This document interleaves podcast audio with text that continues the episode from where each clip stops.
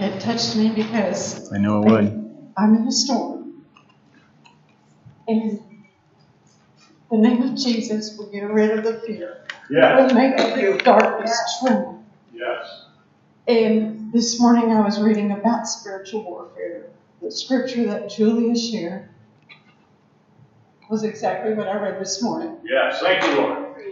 And the most powerful tool that we have to fight the enemy is the blood of Jesus. Amen. The demons tremble Hallelujah.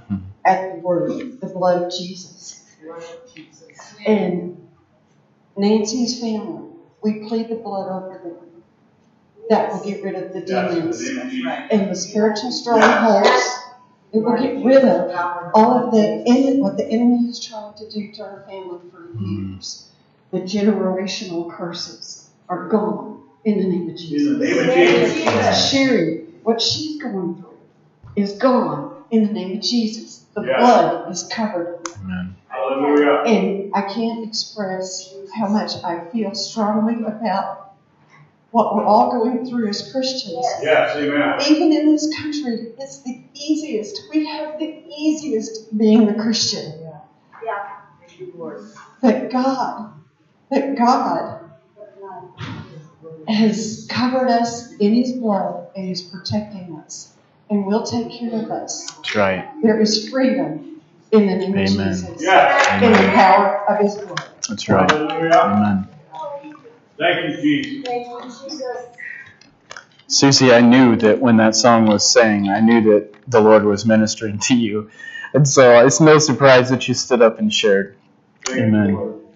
And I feel the same way this morning. I actually just feel like praying right at the moment. So if you'll if you'll give me the courtesy, I'll I'm going to take the moment to do that.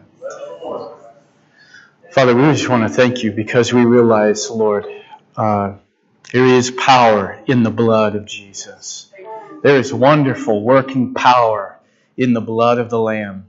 Lord, that power that cleanses, that power that washes us. Lord, there are so many people right now lost in sin. I mean, they are lost in sin. They're lost in absolute darkness. The guilt of their life, the self ruin that they've brought upon themselves, Lord, they're in bondage. And the only thing that's going to break that bondage and set them totally free and give them complete and total forgiveness of their sin is the blood of Jesus. Lord, it's through your blood that we're washed and cleansed. And Lord, I love the fact that God, not only do you just relieve us of the guilt, but that you give us a promise that you would regenerate. You would give life to us. Lord, spiritual light and life, because we were dead in sin and in trespasses, but you brought us to life in Jesus. And so, Lord, we were dead, but now we are alive in Christ. And so, God, I want to thank you, Lord, for the, for the provision that you've given.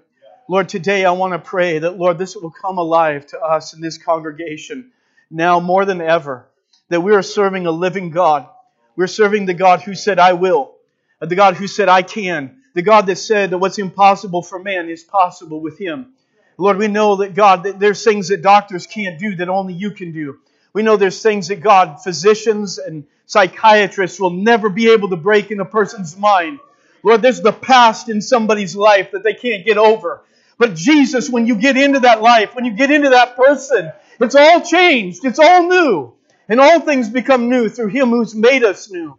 And God, there's something powerful about that. And Lord, this isn't a self help program. This isn't somebody doing it on their own. This isn't somebody pulling up the bootstraps and figuring out how to do it. It's them learning how to rely on you, Lord, and trust in you. And give themselves over to you, Jesus, and find that you will give them the strength that they need. And God, I just want to praise you, Father, for today.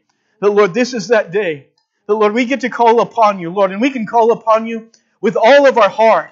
I just thank you that you're as near as the mention of your name. And Lord, as the scripture says, to look up unto the hills from where our help comes from. Our help. Our help. Lord, the world can't say this, but we can say it. Our help comes from the Lord, maker of heaven and earth. The one who's, that does not slumber nor sleeps, and he's given us everything we need. So, Lord, thank you today, God, that you said that no evil shall befall us.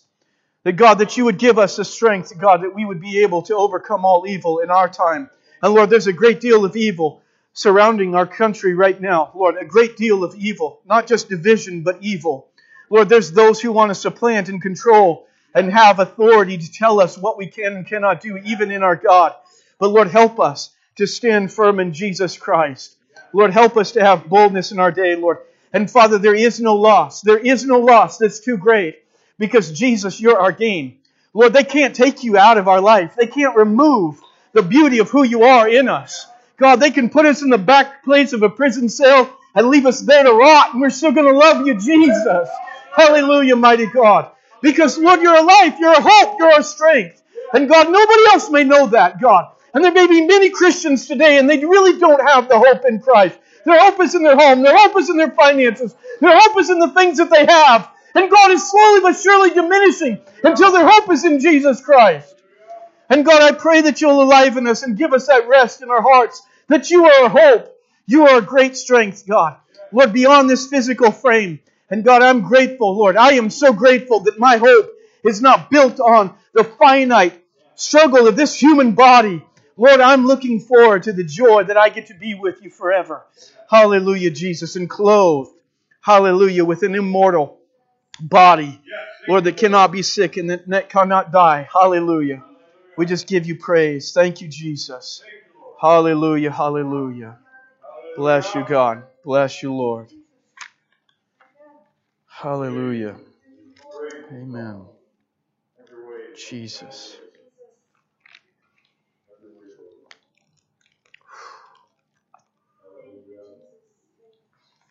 I'm going to change up a little bit. I have a sermon. If I get to it, I'll get to it. But I feel like the Lord has put this on my heart. I've got votes back there, that's for sure. Amen. So with last week, I gave everybody here a challenge. Anybody remember what that challenge was? I know you fulfilled that challenge too because I heard you say it in your testimony. What was that challenge? My challenge was to be Jesus-like to a friend who is That's not right. a follower of Jesus at all. Exactly. And uh, I, I, I gave her something in return for her gracious hospitality, and so I brought and replaced that. Uh, she never asked me to, so I was following through on integrity then, but it was, I, I was too chicken to get the word out about Jesus and the gospel. Mm. I was too chicken, but I was there, I was trying to be. That's right. Living for Jesus by being there and being her friend, listening to her and having some integrity in her life. Yeah. That's right. Amen. Lord, please have. Amen. So we we got somebody who remembered. Praise the Lord for that. It was a test. You know what? And and she said something that she's saying something that probably a lot of us could admit to. I've had a lot of opportunity to share about Jesus and I didn't because I was afraid. That's where we are. You know, we are where we are. But I, I want to say that that's Nancy. Thank you for sharing that. Is there anybody else? You're like, oh yeah, that's right. Did you experience? Did you step out on that water and obey the Lord, or meet that challenge this week? Was there anybody else who did? Julia did. You don't have to share. I just want to know if you want to share, you can. Absolutely. And there was there anybody else? My wife? Anybody else? Giving you once, going twice, three times. Okay. You know what I find is one of my greatest challenges as a pastor? The challenge of calling forward action and obedience. It's not the challenge to say it, it's the challenge to do what it takes to help you guys get there. It's a challenge to do it myself. And so this week, yesterday, with my family, we're trying to continue to just, on our time together, have this focus of not just to read the scripture, but apply the scripture and talk about did we follow, did we obey what God gave us. And last week was Matthew chapter 5, just verse 3 Blessed are you that are poor in spirit, for yours is the kingdom of heaven. We talked about that there's a sense of spiritual poverty, that without Jesus, I am spiritually bankrupt, and I need the Lord. I need the Lord in my life. I need Him for everything in my life.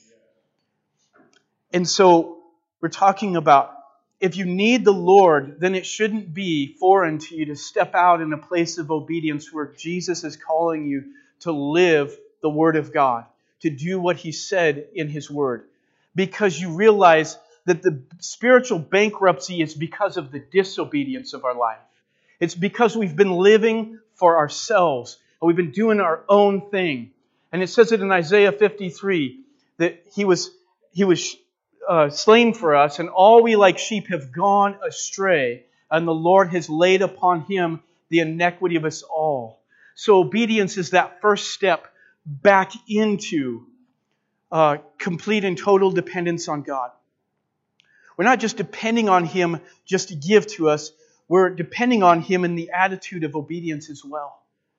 And so when we talked about this, I realized you know what, as a pastor, I can follow the flow in America right now. I can follow the flow in so many other ministries, and I can do the same thing, and, and I have. And I've done that. It's been like my own fault in a sense, and preach information and have everybody say at the end, that was a good sermon. But was, it was, if it was really a good sermon, that meant that you went out last week, that week, and you did something with it. It did something inside of you. God got inside of you, and He brought you to a new level of obedience and maturity in Him. So my fear is, is that I'm not doing a good job. But my secondary fear is, is that if I am doing my part, are we doing ours together? And so when I gave that challenge, I'm just grateful that it's going to happen again. There's going to be more challenges in more places. And I can't tell you exactly what the Lord wants you to do in all situations. But I can tell you, the Lord wants every individual in this place to be a faithful witness of Jesus Christ. There isn't one of you that gets out of that. You might get out of standing up here, and you may not have to get up here and preach. How many of you want to do that anyway? I'm looking for. I got one. Anybody want to get up here to share? Okay, so you got out of that one, but you're not getting out of the call to go make disciples. You're not being called to, to go live your life You're not being called to go make an income and buy a home and go work five to eight, five days a week and live two days off and maybe one of those days to go to church. And that's it. You're not called to that. You're called to love this community that's perishing. I don't know who said it. I just remember it. And it was a long time ago, and I was in this meeting. And the guy talked about two things, and one thing he says, he says, today, back way back then, you know, I'm getting old these days. He said, he said that they say uh, this love them and leave them mentality, and we got that going on right now. We just share somebody, get them to accept Jesus in their life, and then we leave them, and that's what I've been preaching against. Number two, he said, if sinners have to go to hell, if that place truly exists, if they have to go there, let not one go there unwarned or unprayed for. And let them have to leap over our bodies in order to get there. How many of us are an obstacle for people who are living outside of Christ right now? How many of us can say that? Lord, I go to my job and I see so many lost sinners on their way to hell. They're not going to heaven. They're not going to be with the Lord for eternity. And I see them lost. And it doesn't disturb me. It doesn't break me. It doesn't. Why doesn't it? If the cross has gotten in us and we see ourselves as a forgiven sinner, that the blood that was shed by the divine Son of God came on earth and gave his life for me, a rotten, wicked sinner, then my God give me a heart for somebody else's lost. Don't let me live my life content that somebody else can be going where I was headed. And the blood of Jesus washed me clean and set me on a new path. And they can go there without me even shedding a tear. Without me feeling the heartbreak. Listen to me. I know what it was like to live a heartbroken life. I know what it was like to have a dad that was drunk most of his life. I know what it was like to have my mom being beaten. I know what it was like to cry out to a God I didn't know if he existed. I know what it was like to be broken. So when I found the life that Jesus gives, I found that power that he can put inside of a person and take me, take me, a dark minded person who is ready to commit suicide and renew me and give me life and give me freedom and give me peace and give me a family called the family of God and give me Christian witnesses and be discipled. And I can tell you that meant something to me. So when I look at somebody else and I say they don't have my freedom, they don't know my Jesus, then it hurts and it breaks me. So when I think about this, I wonder has the cross gotten into us and given us life? Because if you've gotten life, then it's easy to see when somebody else is dying, when somebody else is lost. And sometimes we got to get out of the Christian culture and get into the culture of the world and realize, man, they're drinking. Man, their marriage is on the edge of divorce. Man, everything's messed up in their life. Can I please, Lord, just make me a witness? Help me be a faithful disciple. Lord, help me take them under my wing, even if it's just one, and give them the little that I have. Some of us say, I haven't been a Christian for long. I don't have the knowledge that much of the Bible. But do you have enough to know that you're saved? Do you have enough to know that you've been washed by the blood of Jesus, and you have enough to help somebody else along. You have enough to get them there. I got some amens. Hallelujah. Praise God for the back row. Not very many preachers are going to tell you that. there we go. so we went to Matthew chapter 5, verse 4 as a family. And we looked at this scripture. It says, Blessed are they that mourn, for they shall be comforted. Yes. And I thought that seems so strange that what is this mourning? And we talked about it as a family together. And when we did, this was the thing that kind of came out of our time together was that the Christian has trials too. You didn't come to Jesus so that you could escape all the pressures and difficulties of life. You came to Jesus knowing you were going to face difficulties. And some of us came to Jesus knowing that it's going to get worse the moment we came to Christ. You look at the life of the Apostle Paul, and he says, in prisons more frequent, in deaths often, a night and a day in the deep, being sent to, put, in, put in prison, being beaten with rods. Uh, like, here's the legacy of a man's life who is positively the disciple of Jesus. So he wasn't escaping it, but why was he suffering so badly? Why was he going through so much struggle? It's because he was completely surrendered and loved the gospel and he was devoted to Jesus. I mean, he was devoted in a culture that was ready to kill for those who were devoted. And we're not living in that right now. Oh, yeah, there's people who don't want that testimony. There's a lot of people who don't. But there are people in different parts of the world who can say, I'm in that culture. And I'm committed anyway. That shows you how worthy, how valuable Jesus really is. Because there's people who said, you know what? I could go live the high life. I could go live the mighty life. I could go get the riches, the world. I could have all of that. But Jesus Christ is worth more than all of it. He's worth more than all of it. So we will mourn. But why are we blessed? Because we mourn under the gospel. We mourn under the blood. We struggle, but we have the provisions of Jesus. It may be the peace of God. It may be the joy of the Lord. It may be the fact that no matter what I go through, there's an unstoppability to my spirit because there's nothing going to stop me from being a worshiper of the Lord. Nothing. And why is that fortitude in me? Why is that strength there? Is because God has provided for it through His grace. And why is the same man, the Apostle Paul, when he's laid out for dead, they stoned him and left him for dead. That same man they go and pray for, he raises up and goes back into the same city that they just stoned him in. I mean, what are you gonna, what are you doing? You're just, you're going, this time they're gonna make sure it's done and it's done for real. But this man can walk boldly and fearlessly in the face of opposition because of that he is blessed in Christ. Hallelujah. The strength that God can give to us if we learn to yield to him. And so I thought about this and I was like, you know what? I can't, there's a sorrow of the world.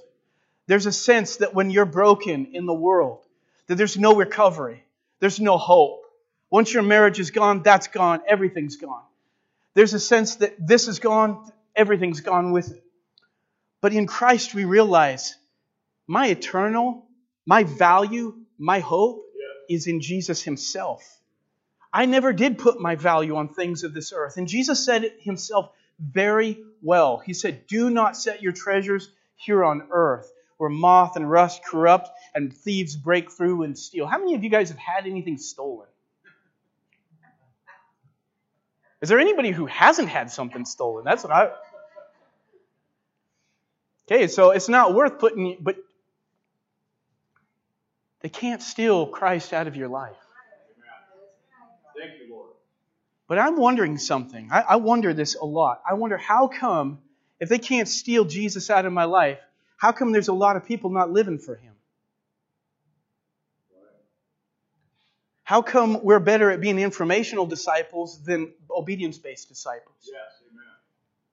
How come, how come I can find my Christian brothers spending more time struggling with the world? And I ask, I ask, I say, how's your time with God? Do, do you have time to pray? Do you have time in the Word of God? Just simple as that. And I will see, I will hear over and over again. Ah, there's like this wavering. Seriously? But you have time for what? Obviously, we've had time for the world, we've had time to enjoy, we've had time for everything else, but we have not got time for the Word of God. But you can't, you can't take Jesus away. You can let go of him. Yes. You can let go of him.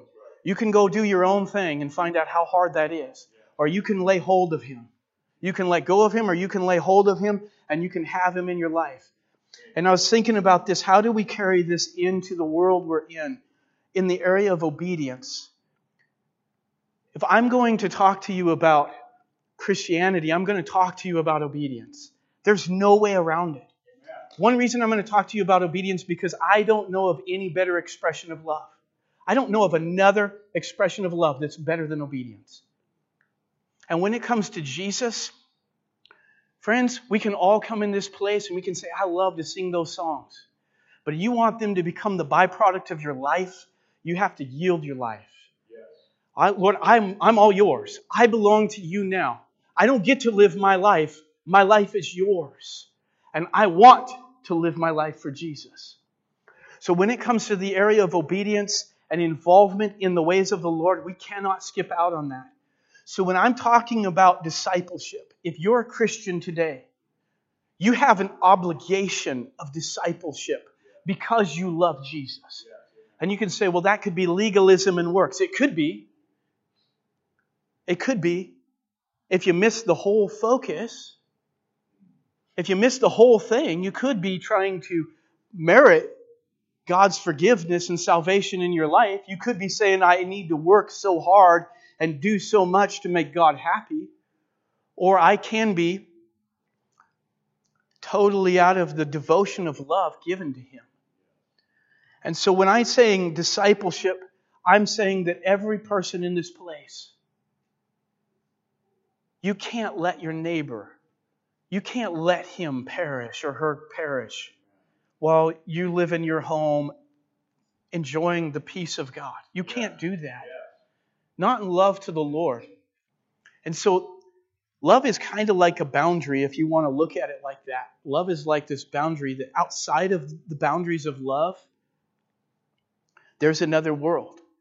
Love doesn't give me permission in all ways and to do all things. Love puts me in a position of staying within that boundary. It's a field of obedience and love to the Lord. What I even think about this place of prayer. Because if we can't do it and God can, then we're obligated to pray. Jesus said it very simple to his disciples. He said, if you had the faith, the faith of a grain of mustard seed, if you had just that much faith, you could say to that mountain, Go outside when you get out there and look at the mountain. You could say to that mountain, Be removed into the sea, and it would obey. I don't think Jesus was saying, I want this church to go out there and command that mountain.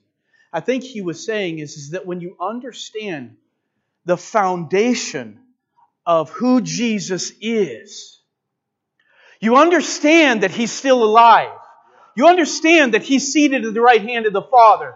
You understand that he has the power to command things that are not and make them as though they were. You understand that he is still the creator of the universe and he can move beyond the physical nature of things and still do things that are beyond possible in our sight. And he's not within our limitations and our finite way of thinking.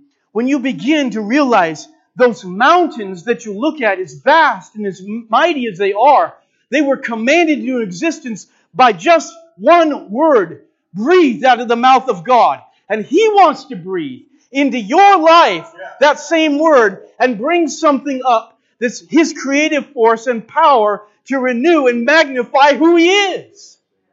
He wants to magnify who He is and the greatness of who He is. So as I'm, we're singing these songs and I'm moved and motivated by the thought that, Lord, my apprehension is so finite, I really don't know the might of my God. Lord, please bring me in through the Holy Spirit. This is where the Holy Spirit comes in. Because I will testify to you. I will say, I know the difference between just shouting a prayer or even saying a prayer and feeling the inspiration of God in my spirit to pray His prayer. And all I can say is this, is my own experience has led me to believe this one thing.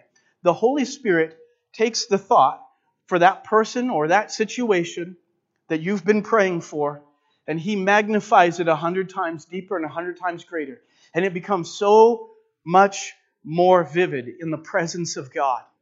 That's what all I'm trying to say is, is that the reason why the church doesn't pray, or the reason we've got locked in gear, is we're not efficient or powerful in prayer is because we're not getting the Holy Spirit to minister to us that vivid revelation as if God took away the veil of our finite eyes and helped us see into the thing of the Spirit and pray fervently and effectually God's way.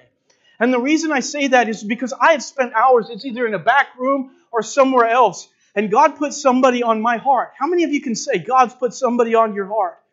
I went into that, that room or that place. I said, Lord, I don't know how to pray for them. And in maybe an hour or time or something like that, but I can say the heavens broke through for me. The Holy Spirit took away the veil. And all of a sudden, I was seeing a vividness over the person. And I felt deeply for them as if the heart of God were in my heart. And that, to me, brothers and sisters, is prayer. That's prayer. We've gotten together for men's times on Monday. And I just feel that breath. And we're in tears. We're broken. Some of us are like, how do I go to work after this? And God wants the church to catch wind of it. He doesn't want us to be churchy. He doesn't want us to be religious. He doesn't want us to be bound to the pew. He wants us moving in the, the heart of the gospel. He doesn't want us to be locked down to our beds and couches watching television and on Facebook. He wants a living, vital soul that Jesus Christ died for to be in your scope. You know, I have a word for hunters today. I look for the men that are out there hunting.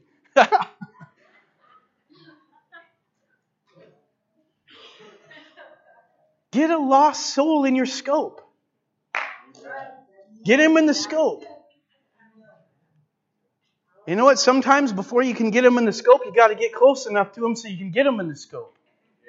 It's the reality of things. How many of you are hunting? Jesus said this to his disciples. He said, I will make you fishers of men. I will make you. Like, you're going to get, how many, you guys, is there anybody here that hasn't fished in their life somewhere? Okay, so you know what I'm talking about. You, you sling that pole out there, and you just wait. You got that patience, and you're just drawing it in, and you're not getting anything. And, and you know what? I know a lot of you. I know the truth is you didn't. You went out there and you didn't get anything but you still went out there anyway. And you still made the effort anyway. But how come when it comes to souls, we don't do that? We don't do that. We don't make any effort. Very little. And we are like, well, I'm afraid I won't get one. You know, I'll cast out and I'm afraid that, you know, like I'll, I, uh, maybe I'll hook it and I'll, I'll, I'll lose them. And I'm afraid that maybe, maybe I'll say things the wrong way and I'll lose them. You're doing more than the guy that's sitting in his home and he didn't get in the boat and he didn't take his fishing pole with him. You know, the reality is you cared enough to try, and that means something to God. And honestly, I think that's where the grace of God comes in. Because the grace of God comes in when we step out. You know, Jesus and the disciples were in the boat. They'd cast the net. They were out there all night long. And Jesus is like, let's just reapply what you just did, but let's do it with my grace. Amen. Amen. Let's do it with my grace. The reason why we struggle is because we still need more, the grace of God. But probably the majority of the struggle isn't because we need the grace of God, because we need the willingness to step out. So I'm going to continue to call forward acts of obedience. I want you, this is your challenge this week. I want you to look up in the Word of God. I don't care what it is. I want you to look up in the Word of God something that you can follow, that you can do. And I want you to do it. It's that simple. Uh, Jesus is like, don't be, don't be vain hearers of the word only, but be doers of it. So I want you to think about what is it in the Bible that God wants me to do, and then do it. You know, Tina said something that was beautiful. She already is a great example of that today. She's like, I, in my struggle, instead of walking away from the Lord, I, in my struggle, found that God wanted to minister to me in this quiet time. And I saw where I needed to re put my focus, meaning that there's some things in obedience we quit doing, right? And there's some things out of obedience that we start doing. And this is where I think we have it mixed up is, is that we're asking God to bless the work of our hands while we go do our own will. I'm going to go do my plans. Lord, bless my plans. Instead, what we need to say is, Lord, I really want to get involved in what Jesus came to do. I want to be a part of that. Lord, I'm willing to abandon this so I can go do this. I think it's that simple. And you ask me, how are we going to get the Spirit of God to move in our churches? How are we going to get a revival in our community when we get to the point when obeying Jesus is the foundation of what we call revival? Really. And so I think in some ways it's prayer. I think we have too many things on our plate and we don't have time to pray and we have excuses for not. I just, I simply, you know, if I was sitting down with somebody, I'd ask them, so how's your time of prayer? Well, mm, you know what I, and then I would ask them, so what are you doing instead? Well, I'm, I'm, I'm on my phone or I'm, you know, doing this or whatever. Well, I want to help keep you committed to being pray. Do you feel the necessity? Are you willing to pray? Yes, I'm willing to pray. Well, then I'm going to talk to you next week and I'm going to ask you if you prayed. And I'm going to ask you how that was like and what that was like for you. And then I'm going to continue to search and see if there's another advance that God's wanting to do in your life, mature you more beyond that. You know, I'm not expecting the people to pray like the, the prayer warrior or the, the intercessor or whatever right off the bat, but I am saying I'm expecting people to get on their knees and pray. You know, like this is the thing. I, if it, I, I would say this, if we're spending more time jotting down on Facebooks and getting making sure all the Christians and people out there are hearing what we're saying about what's going on COVID, going on in our government, and going on in there, and you don't have time, you're not taking that time really seriously, taking time to implore God and, and pray to the Lord with all your heart on your knees, but you got time on Facebook, I'd say that's what you need to quit doing. Seriously. Simple. Just quit doing that. And then go find a place to pray. Well, I didn't have to. Now you do. I just made that available for you. It's that simple. We're like, well, I don't know where to pray. Go in your room, call me, I'll open up the church. We'll find a way to get you to pray. I'm all about that. And Jesus said, My house. Jesus said, My house. And we call this a house of God. It's not until it fits what he said.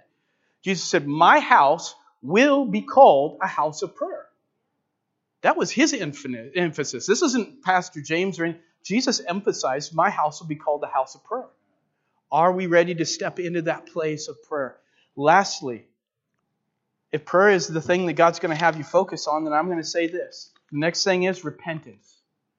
And don't tell me church people don't need repentance. We need to repent. Now, what I mean by repentance, and this is very important that you understand, I'm not talking about grief about sin and feeling bad about it and feeling sorry for sin. That's a piece to it, but that's not repentance. Because there's a lot of people still committing the same trespasses over and over again that feel very badly about it. So, repentance is there's a whole new way of looking at it, and I can't keep living in it because I don't see it the same anymore. In the Greek definition, so we're actually looking to the original languages, it means, repentance means a change in view. So we've heard the 180 degree turnaround because the 180 degree turnaround is what naturally happens as a result of having a different view. I'm not going to keep doing that same, same thing over and over again. What we're struggling with is how come people aren't really coming to a place of repentance? I feel differently about it, but I'm not wholly convinced and transformed and changed in the way that I, I think of it. And I think the reason is is this. It's simple. In some element is because we've taken the victim mentality when it comes to sin rather than the criminal mentality. I chose to do this, not that I can't help it. When you have taken the I can't help it, then you're like, Lord, I need help. I don't like the sin. I hate the sin, but I'm a victim. Or it was a choice. I had the freedom, I had the will to be able to choose one into another. Now, yes, the temptation is something I don't have the power to, to change, but I do have, in Christ, I have the ability to look at this differently, and I was the one that chose. And when we begin to look at it like, yes, I had the executive power of voluntary decision, that's what makes it sin to begin with. If you can't help it, it's not that's not the sin part that we're talking about. What God's redeeming you from is that I had voluntary power and I chose to do it. Yes, I had temptation, but I could have fought against that. That's what Jesus comes to do. Now, we can say, all of us, and essentially, over our own nature, we don't have the power of that until we come to the cross. But you come to the cross, and as a Christian, now you have to own up. You have to own up. Jesus wants us to come to a place of repentance when we're praying. The reason I say that is what makes prayer prayer is a pure heart. That's it. It says, the effectual, fervent prayer of a righteous man avails much. Put the word righteous in front of it. Now, if I were to go over and I would say, how many of you really feel righteous? Like you're righteous before God? I would say there's probably a lot of us who feel like I can't raise my hand to that. I don't feel like I've, I don't think I could do that. Well, this is where God is at work. He's like, I'm just calling you to a place of repentance so you can purify your heart. So when you pray, you pray with pure motive. You pray with God as the focus behind the prayer. There's so much humanism that the focus behind the church today has become humanistic. In other words, Jesus Christ died to make me happy. But actually, Jesus Christ died to save you so that he could bring glory to his name. So the real focus is God. The reason why we miss it so many times in prayer, the reason why our prayers fall short, even as Christians, yes, I'm a devoted believer to the Lord, but the focus for the prayer is primarily what you're going to get out of it. Don't tell me that's not the case, especially the more difficult and the more severe the situation. I want peace. I want my marriage back. I want happiness in my life by the restoration of my body or whatever the case might be. And as hard as it is, you're the focus. I want happiness for me. I want something out of this. Lord, really, it needs to transfer from you to Him. And we hear a lot of TV preachers today, and I'm telling you, can I go there? There's a lot of those guys out there. It's about their ministry and about their money and about them. And they're making it big. But Jesus will make the final decision on the day of judgment. And I love it. Leonard Ravenhill says there's some of these guys. He says it'll all be manifested by fire. God will deal with every bit of it. You don't have to worry about it. And it shames the rest of us that out there like, I'm just living for Jesus. Now, I'm not saying that all of them are like that, but I'm just saying this. The focus is supposed to be Him. The focus is Him. But we got him taking the focus off of that, and it's about us. It's about our well being. It's about our happiness. Your happiness and well being comes secondary. Because why? This is God. This is the King of the universe. And when we get it all about us, it says, When we ask, we ask amiss that we may consume it on our lusts. And then he says it this you ask and you don't receive because you're consuming lust in your own heart. And don't tell me that there's not a lot of lust to be just free of misery. I want happiness. I don't want to be miserable. And our lust is right there. And we feel like God owes it to us to make us lose the misery. No, we owe it to Him to manifest the glory of His name, even if we are miserable. When uh, in the end, that's the end. And we're just surrendering to God. So I'm taking it to this level and I'm saying there's no formula. There's no formula for the power of God. It's the person of Jesus Christ. The closer we are to Him and united to Him, that's how it is. We have broken relationships. I remember a guy told me this. Actually, it was a message. I think it was John, by John Bevere a long time ago. Great message.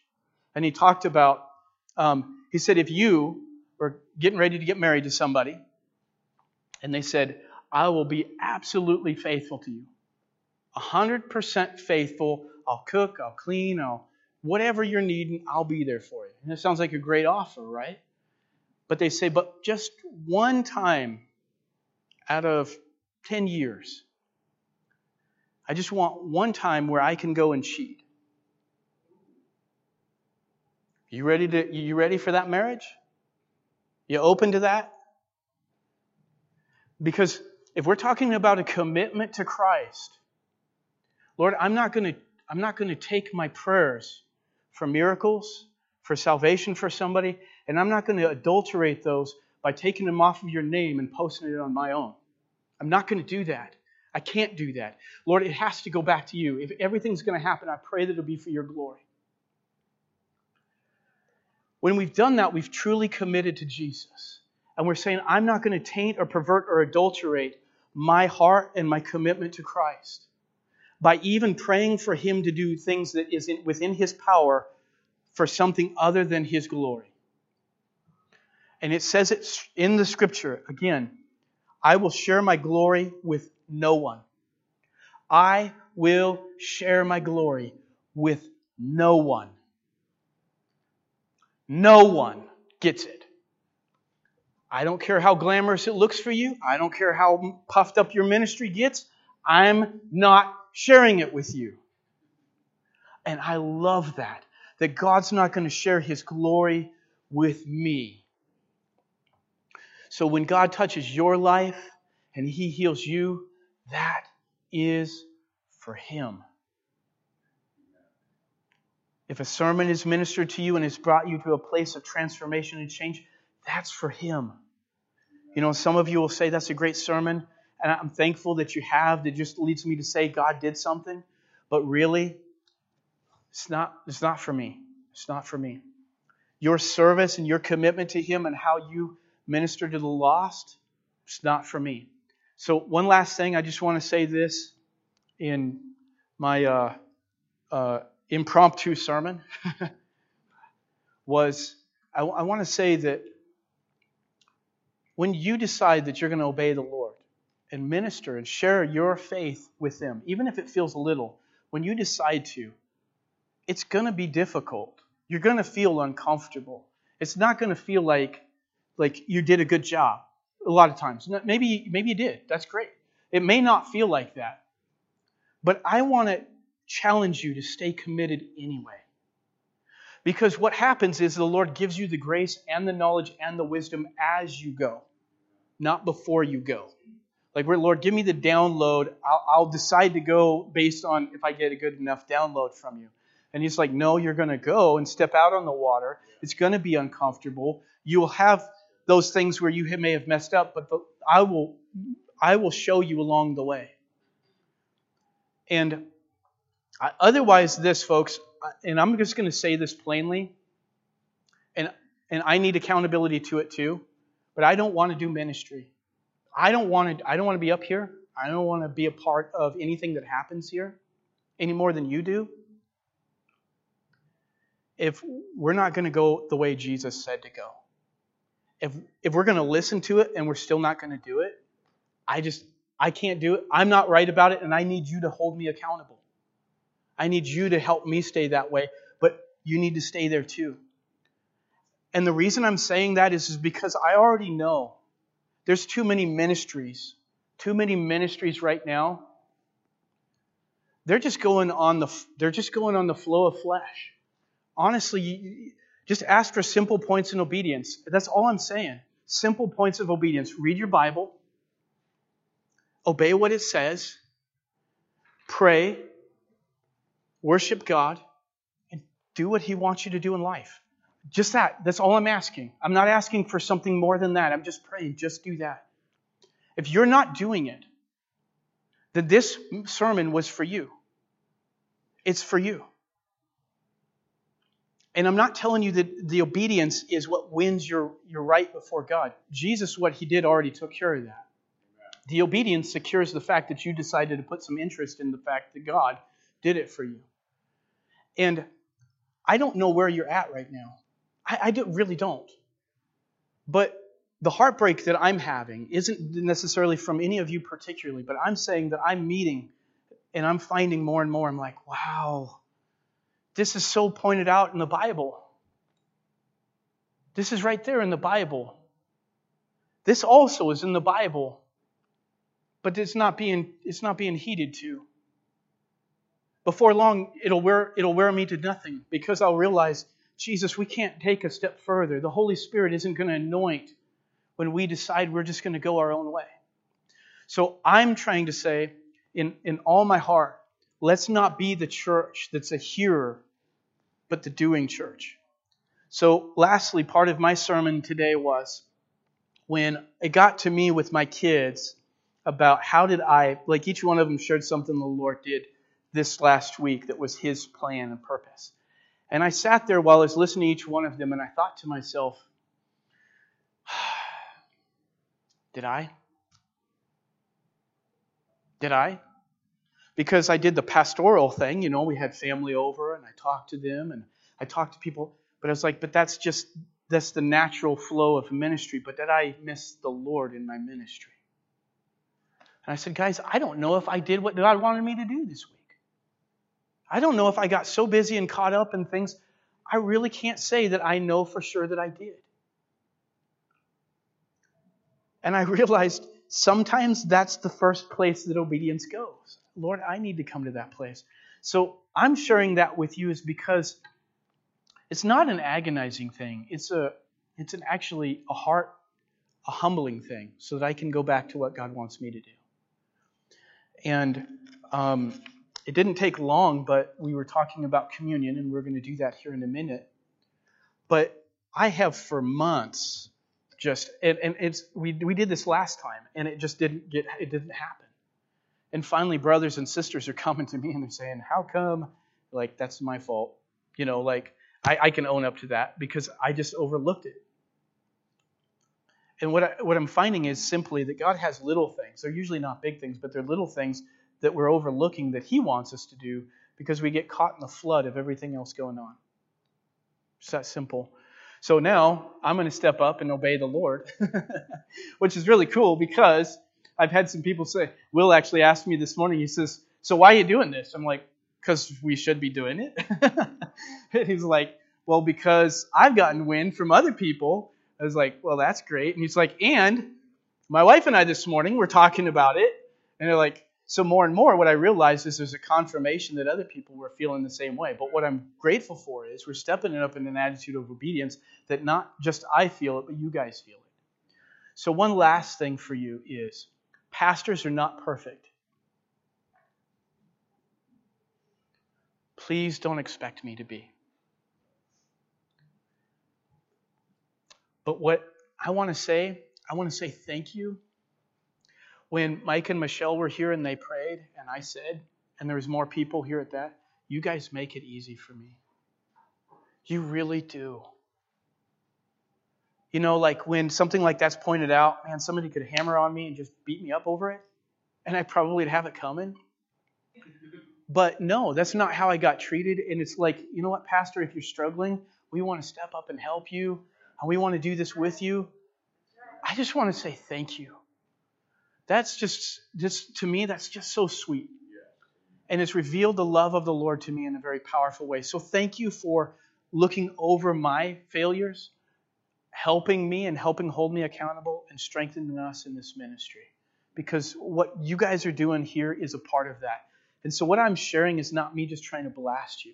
It's me reminding me, you know, really, like Lord, I need the I need the message as a blast to my own heart. Maybe the rest of you are doing great, but I need it.